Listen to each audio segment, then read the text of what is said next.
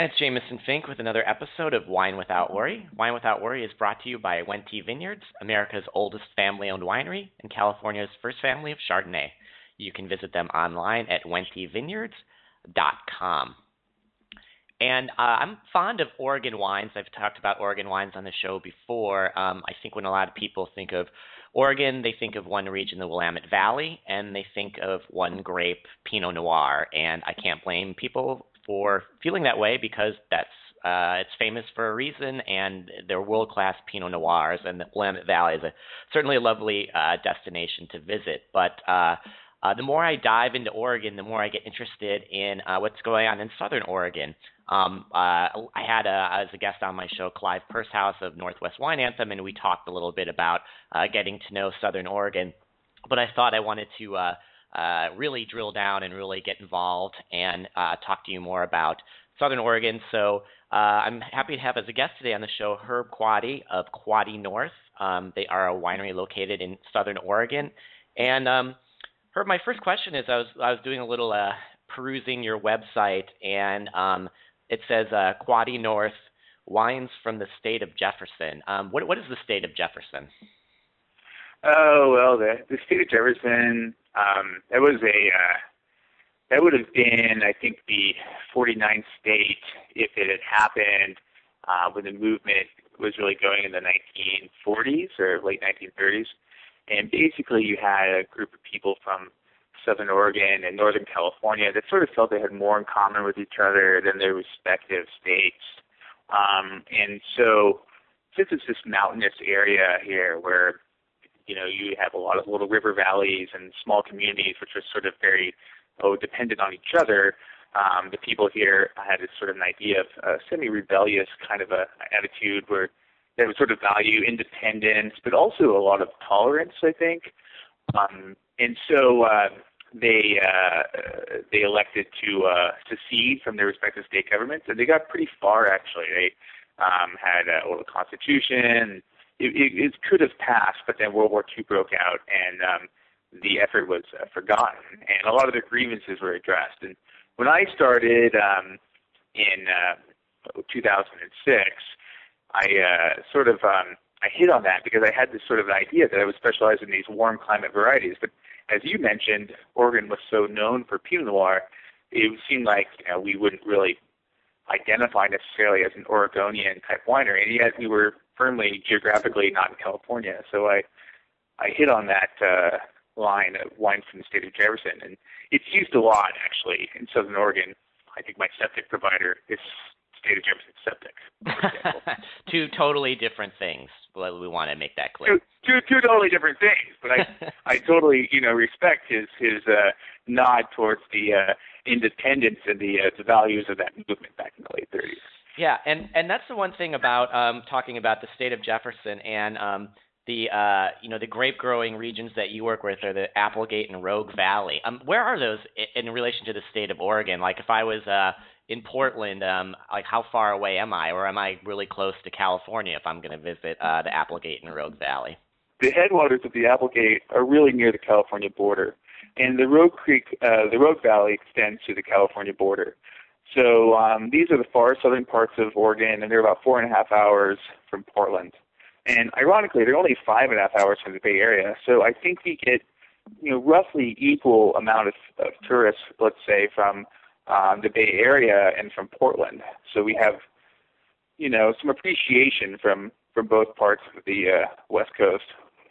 Yeah, and that's um, I think there was just something um, about uh, the Applegate Valley in Southern Oregon in uh, the New York Times. Is that right? Yeah, that's right. I'm just maybe thinking about that. It was sort of that. Okay, by the time you get out of the Bay Area and then you break through traffic and then you get up all the way up to Calistoga Highway 29, I mean, it could take you two and a half hours, you know, two hours at the least. And so, the um, I think the idea with um, that New York Times article was just, you know, what are you really looking for in a wine country experience? And the wines down here are very good, and but the quality of the wine experience is sort of refreshing because it's not intimidating. It's open open to families. Um, very very pretty scenery. Um, very affordable in terms of you know tasting fees and the wines themselves.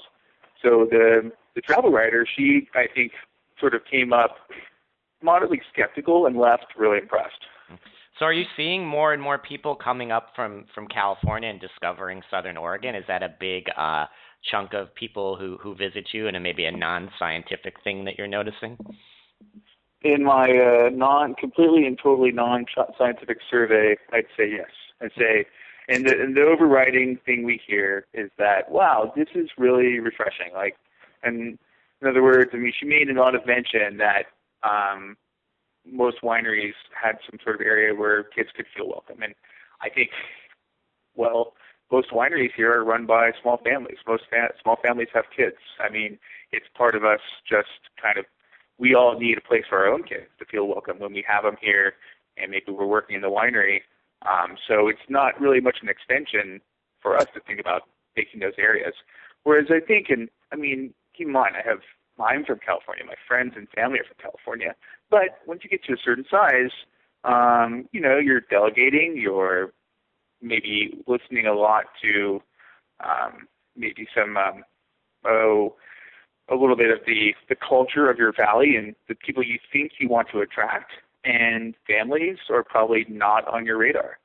So um, unless you're uh, you know a particularly family minded winery, you're probably looking more for people who you think are serious, focused buyer, um, and so you tend to create your your your tasting room and your environment towards that. So I mean, this is just a, a, for instance. So yeah, absolutely, we're seeing uh, more and more people from California up here. And then what's the what's the scenery like? Uh, you know, I, when I think of um, the Willamette Valley, I think of uh, you know it's it's it's lush and verdant, and there's uh, it's it can be very cool. It's like sometimes Pinot Noir can't ripen, but um, what's the what's the climate and scenery like uh, where you're at in Southern Oregon? It, rugged, I think, is the is the adjective.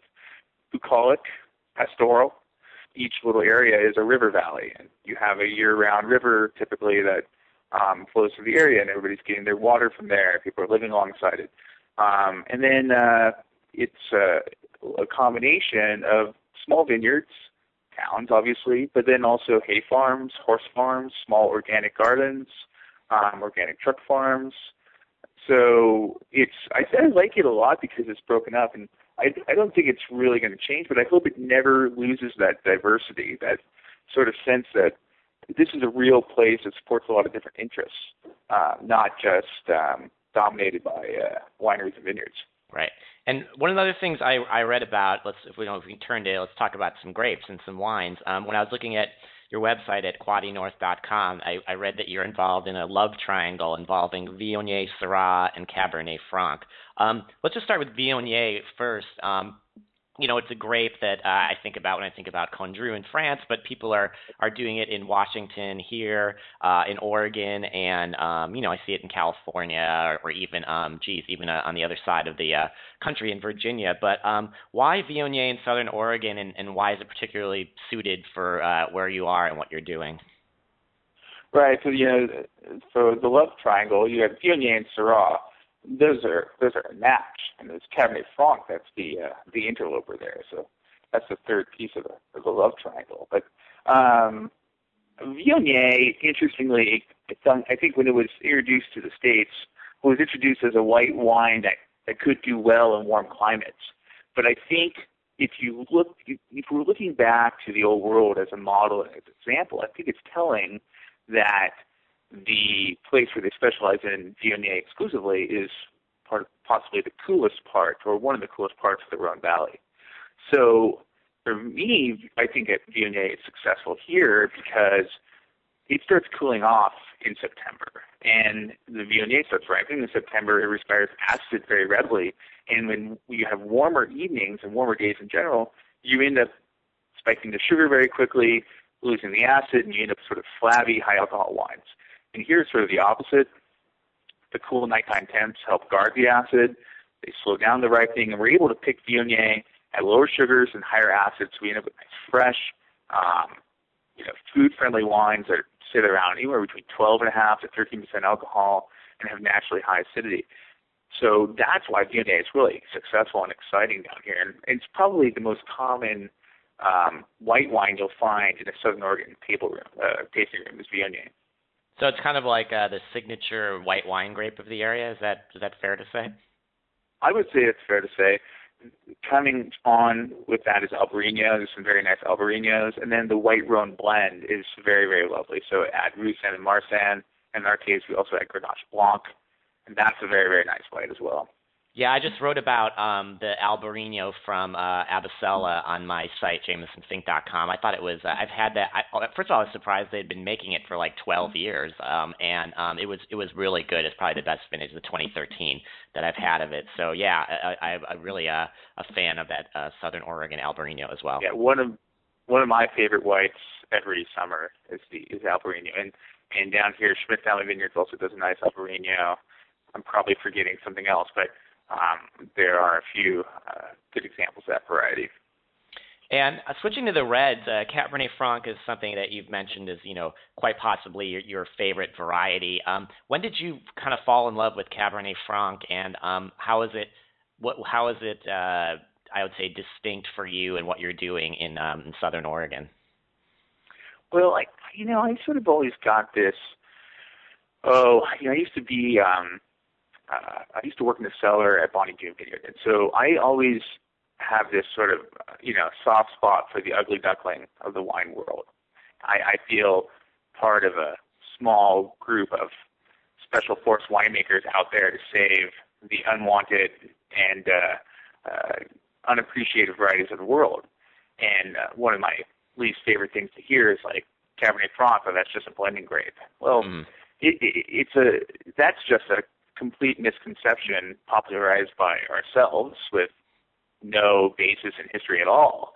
Um, because actually Cabernet Franc either takes the lead in blends or you know, in the Loire Valley, it's a, an outstanding standout. So what I realized when I got here, and of course I had instructions to make a Bordeaux blend, and we had Cabernet Franc, was that of all the red grapes we had made, addition to Syrah, Cabernet Franc was a wine that I thought stood from among the other great examples of Cabernet Franc I had ever tried.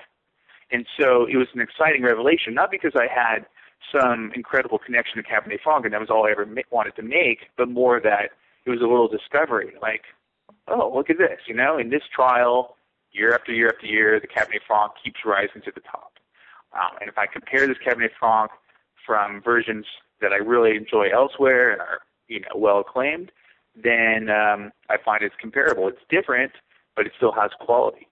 So that was a very exciting revelation, which really got me on the kind of the Franc bandwagon. Um, so we consider ourselves strong Francophiles down here. And, and as a Francophile, for someone who you know has only experienced Cabernet Franc as, as part of a blend, and maybe even a minor part of a blend, um, like like aroma and flavor wise, what makes it distinct as a grape? Well, aromatically, I mean, it can run it can run a big range, but for us, we get a, sort of a signature red pepper, um, addition to loam and even mint. And when I think of Cabernet Sauvignon, Cabernet Sauvignon can either be oh a little weedier, or depending upon you know the where it's grown and the amount of uh, oak it's being used, it tends to run more to a currant cassis called Cabernet Franc. I think a defining feature of it is uh, maybe a, a red pepper, capsicum, loam, and mint. Um, and you could add a little cocoa to that or leather. Uh, we tend to get those for sure from ours, and I've seen that in France, in like the Bourgueil region, for example. Um, in warmer years, they tend to have those qualities as well. And so, in a blend, it's often blended with Cabernet Franc and Merlot, Cabernet Franc and Cab Sauv, you know. But if it's the leader in a blend, then those, then mostly we get sort of a you know, a, a loamy quality out of it, and then the Merlot fills in with texture. But if you have a good site where it can stand alone, then the texture is ample, and it's it can be, if not delicate, not necessarily as concentrated as Cabernet Sauvignon, especially when it's done here in this sort of mildly cool climate. So um, that's those are sort of the defining features of Cab Franc, at least for me here in Southern Oregon. Yeah, what I like about Cabernet Franc, and this is where I break out the technical term, is um, it has a lot of non-fruity flavors that I like. Absolutely. That I, I like those. Uh, some people like they say it in a pejorative manner, like, "Oh, this is green or herbaceous or things like that." But for me, when I read that in the review, like, like I like that. I like that flavor. I like that distinctness. I like the the mint, the eucalyptus, the pepper, the herb, things like that. I think it really Right. makes it makes it distinct. And obviously, you know, I mean, I don't want it underripe giving me those flavors, but um, I, I find that's why I really like uh, Cabernet Franc for those reasons. To me, it's just the most sort of like, you know, beguiling grape with its, um, you know, all its uh, stuff that there is besides. You know, it's kind of weird to think about a, a fruit giving you, um, you know, a grape giving you flavors of like, you know, herbs and spices and peppers and stuff like that. But I guess that's what makes, um, you know, making and drinking wine so interesting is, uh, you know, the chameleon-like aspect of uh, every glass you can have.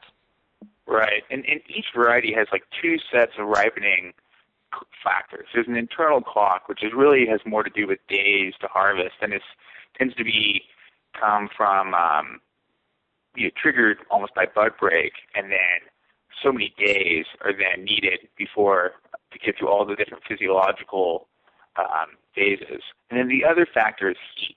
And so the trick to to matching a variety to the climate where it's grown is to get those things sort of um, as aligned, as closely aligned as possible, so that when you're in, especially in the critical last four to six weeks before harvest, the post veraison period, you want that period to sort of progress regularly, but not too fast, so that you know you're not um, you don't have sort of the more sensitive um, aroma precursors um, exposed to high degrees of heat and metabolizing very quickly, faster than the grape can kind of develop. Um, when you think about those underripe or green characters so that's exactly the thing is that if you, I think the, the worst elements of that are ones that you would taste in a dry, unripe, green tannin versus ones that you could smell, which can be very interesting. You know, like mint and eucalyptus, which are maybe slightly, uh, you know, underripe qualities, but if the texture is there and it's supple, then it just becomes really interesting, interesting note. Yeah, uh, I agree. Um, when we've talked about some uh, a little bit about white wine, a little about red wine, but let's uh, let's talk about something that I know we're both really passionate about, and, and that's rosé. Um, can you talk about the rosé you make at Quady North, and, and maybe also I know it's sort of changed over the last few years, like you've uh, added. Uh, used to be Syrah, now it's Syrah Grenache, and you've kind of changed the program a little bit. Can you talk about why you love rosé, and then the evolution of, of your rosé that you've been making over the last few vintages? Yeah, sure. I mean, like I think in our back label it says that we are vociferously pro rosé because in in my mind, especially when we first started making this wine, I had I always had this feeling like it was this sort of like us versus them kind of a thing. Like you've got the forces, the pro rosé forces, you know, the the unapologetic pinkos against uh, those that are out there who might seek to uh, undermine your efforts by dismissing you as yet another white zin and unserious wine. And yet, while I don't want anybody to take it particularly seriously, we take we make every serious effort in making the wine. And it all goes back to me with just um, some of the happiest days of our, you know, of my life spent uh, sitting on underneath poplar trees and throwing uh, boules and playing pétanque with huge glasses of rosé from sort of, you know, three euro uh, bottles uh, in the south of France. And and that experience is always going to color what I feel about rosé. And and if you, you know, in the West Coast especially, and in the Northwest where you have these long days, but we need to start drinking early in order to have, you know, like we we've got a lot Yeah. of daylight, and Yeah. so we have a we have a we need to have like a good afternoon wine, and so we need to start with rosé. If we started with Cabernet Franc, then the day's all blown, right? And you just then by that time you're you're ending with absinthe, and it's just going downhill. We Yeah, need yeah. to start with something sort of bright and fruity, and just have it build from there. So rosé fills that void, that that post luncheon or the luncheon kind of void, where it's okay to you know have it with a grilled sandwich. We don't need to be particularly serious about this thing, but in order to get maximum enjoyment, we have to be serious about making it. And I always wanted to have more Grenache in my rosé, but it was a matter of getting the vineyards um, to do it because even now I don't think there's more than about 15, 20 acres of Grenache in Southern Oregon. And so we had to basically graft, plant, develop our Grenache sources so that way we would have enough Grenache to make a Grenache-driven rosé. So now I'm really sort of getting it to right about the, I think the level we like, which is about 50% Grenache and 40% Syrah and 10% Mourvèdre. Is also a really nice element in the rosé. And I think this year we may add a little bit of Counoise, um, possibly keep upping the amount of Grenache. But but that's really, I mean, that's making for nice dry rosé with a lot of fruit. It's actually relatively decent body in it, especially for a Northwest rosé. And um, you know, I know you've like you said you've increased the amount of Grenache in your uh, rosé, but um, is Grenache something that you have played around with as as making a, a red wine from, and do you think that's uh, could be something really interesting coming from Southern Oregon? Yeah, the telling vintage for me was I was always just you know I was afraid. I was just flat out afraid to make Grenache as a red. Everybody said it was too late. I mean, we had some pretty interesting vintages in 2005, for example, and it just seemed like, oh gosh, you know, we're I'm having a hard time getting this cab ripe. How am I ever going to make Grenache? But eh, I started experimenting with it more in 2011, and 2011 was a, you know, that was a classic Oregon harvest. Not it was very late, it was rainy, and we made um, excellent Grenache in that year. And that really, to me, was the the telling point that said, well, look, if we farm it right, if we've got the right sites, if we've got the right clone, we can make really nice Grenache here in a Northwest style, a lower alcohol style. And the 2011 is like that. I mean, it's 13.5% alcohol. Yeah, it's 13 maybe, and it's uh, really a pretty, pretty wine that's developed nicely. I think one of the secrets is not to extract too much. Let it sort of, you know, be a more delicate, lighter red don't give a lot of oak. Bottle it early and just sort of go with it. You know, don't fight it. Don't try to make some big concentrated red wine. Just make a lovely, everyday, enjoyable Grenache like they have in in Spain and southern France. Um, and that's sort of where the style that we've ended up with. I'm also using it in GSM. So we have a Grenache Syrah Mourvèdre, which is you know lovely too. Almost the same percentages as the um, the uh, the rosé, just a little bit more Mourvèdre um, and less Grenache in that one. And uh, one of the things that you've talked about, I mean, just talking about rosé, is uh, what a great food wine it is. And one of the things I think that you do at the tasting room that's interesting is a lot of times you do like a, a Friday food pairing or have some food available when people come and visit the tasting room. Um, what kind of food do you like to show off when you do that? Uh, like, is it local products or what do you have on the plate? Absolutely. I mean, the whole idea with the Friday food pairing is just to make uh, a fun social event, but also to highlight local uh, food um, providers. So we like to to cycle between restaurants, um, specialty you know producers like creameries or um, bakeries, and then um, growers like small organic um, growers, for example. And we try to, you know, get something that's going to pair with the featured wine, which coincides with the wine club shipment. Um, and it ends up being a nice drop-in event for people who are going to maybe go out to dinner in Jacksonville. Um, so people come in, cycle through, taste, socialize, and then go and have dinner. So, but yeah, it's it was sort of nice. And you know, interesting thing with that, and also the wine dinners, it also makes bridges with your clients. So if we're going to do a, a restaurant, a restaurant might have our wine by the glass, and then we work with them on a Friday food pairing, and it just sort of strengthens that relationship a little bit. So that's always a good a good uh, side effect of the Friday food pairing. Mm-hmm. And then um, uh, finally, one of the things I was looking at that I thought that was really interesting when um, you're t- talking about developing uh, your your vineyard your for uh, Quady North is that uh, like the before it was a vineyard, it was uh, a motor motocross track and full of uh, rusting vehicles. I mean, what was it like uh, when you see this site that's a, a, a motocross track and there are all these rusting vehicles on it? How do you envision turning that into a vineyard? I mean, how much of a, a, a labor was that? Yeah, that was a labor. It was an unsanctioned motocross track. Uh, it ended up uh, drawing the ire of the neighbors and uh, a subsequent injunction by the county. So the the owner, whose beautiful vision was this motocross track, uh, decided to put it up for sale. And we inherited it, uh, so I mean, I would drive by it every day between where I was living and and uh, where I was working, and it was about 20 feet off of the road. So I would see this cutout, and the cutout would be embedded rock and you know red soil, and I could also look at the vegetation and just see you know how it would dry out, and and it was you know it's full of south facing sloping hills. There's sort of south and south southeast and southwest, and that was a very natural for the Applegate Valley. So um, I kind of you know had to look past the uh, the the motocross and the dilapidated home to say, oh yeah, yeah, sure, that's that's a vineyard site. And I don't know, we might have pulled off 20 vehicles, um, something about 40 dumpsters. Wow. It was a it was a good half year of cleanup before we actually. We also hired the guys who built the motocross track, and then um, we paid them to put the dirt back, oh, which uh, worked out really well for them because uh, effectively they knew where the dirt came from and they got paid twice. Mm-hmm. Well, I, I guess the uh, the unsanctioned motocross uh, track community's loss is the is the wine community's gain, right? Yeah, that's that's right. yeah, we get people. Some people, you know, most people are sort of like, yeah, we could hear the motocross from across the valley. It's so nice that you're here. Other people are like, man, they had a really good jump. That's too bad that they're gone.